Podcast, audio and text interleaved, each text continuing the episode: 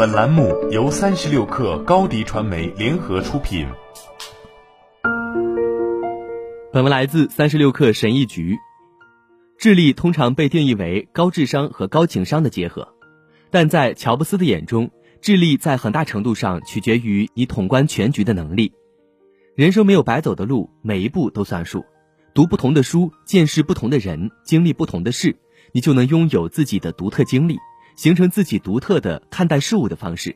这也是决定你职业或人生高度的重要因素。我认识很多非常聪明的人，其中有一些人能背诵经典文学作品，还有一些人对时事了如指掌。许多人都曾经提出过非常令人耳目一新的想法，但他们中的大多数仍在努力挣扎。这是为什么呢？为什么他们的事业和企业很难腾飞呢？一部分答案在于人们对智力的定义不同。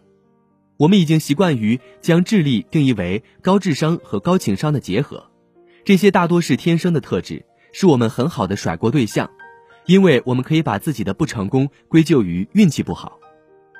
这种说法确实是有些道理的。越来越多的研究告诉我们，智力是财富的一个合理的预测指标。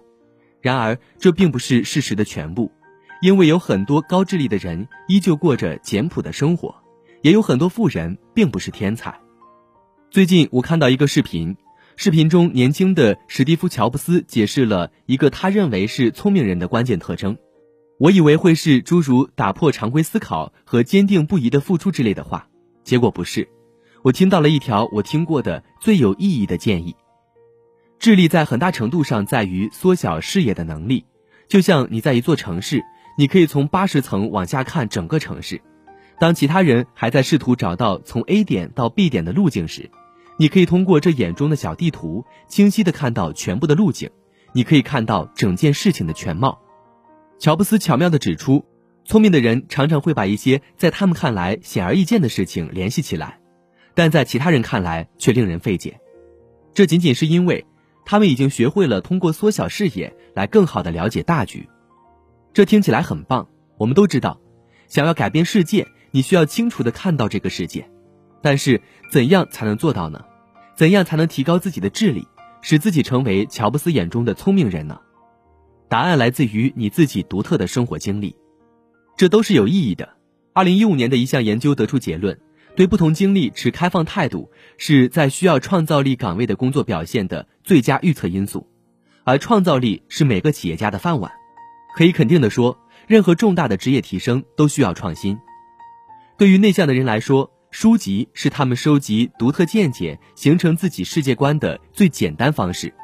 书籍能拓宽你的思维视野，所以一个读过100本经典商业书籍的人，能够比其他人更早地发现市场上升趋势。经验就是一切。史蒂夫·乔布斯的这个观点让我恍然大悟。前段时间我做了一个练习，试图回忆串联起我生活中的关键转折点。过了一段时间，我意识到，塑造我人生道路的不是一个天才的想法或惊人的发现，而是人。我遇到了一个人，然后我看待世界的核心假设就会受到挑战。我们会一起做一些我一个人从来没有想过要做的事情。最后我得到了仅仅靠自己的智力和努力无法得到的经验和教训。乔布斯本人深受佛教的启发，他在大学时代就开始探索佛教。禅宗哲学的一些关键词，比如简单、同理心和专注力，在苹果产品上有很好的体现。没有必要一定通过旅行来获得有趣的经历，形成对世界的增值视角。你选择的工具可能是阅读，可能是学习在线课程。而我的方式就是结识真正有趣的人。经验法则很明确，如果你想在职业生涯中成为真正的聪明人，你必须积累那些在你的圈子中很少有人拥有的经验，这样你就能学会以上天视角看待事物。好了，本期节目就是这样，下期节目我们不见不散。